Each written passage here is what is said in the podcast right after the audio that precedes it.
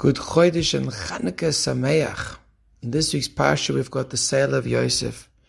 We have tensions, we have dispute, we have arguments, and we have sin between Jew and Jew, tzaddik and tzaddik.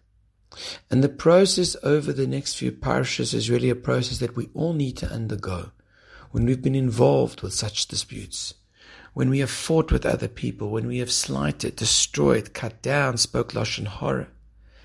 And let's face it in life, that somewhere along the lines, we've all said something about someone else that was really destructive, and more than that, where we found out later it was actually wrong.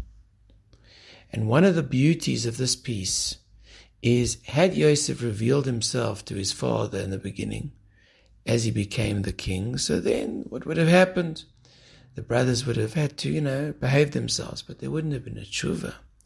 Yosef had to put them through, by Hashem's will, this process whereby they needed to put their necks on the line for another son of Rachel Binyamin, and they needed to go through the realization that what they had done and what they thought was actually totally incorrect.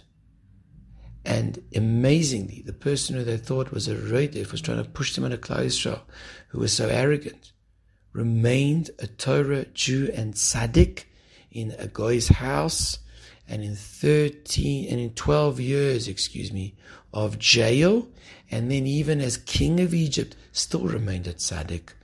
And that was the biggest shock to their systems. But let's face it, we all, we all get these shocks because we slight, we cut down, we destroy, and then all of a sudden the penny drops. Oh, so that's why he did this. That's why he did that.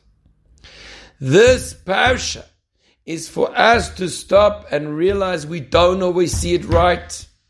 And when we paint someone in the following light, it could often be wrong. Let's have the humility not to write people off. And then HaKadosh Baruch Hu, please God, will shower upon us the light of Mashiach soon. be B'meir Amen.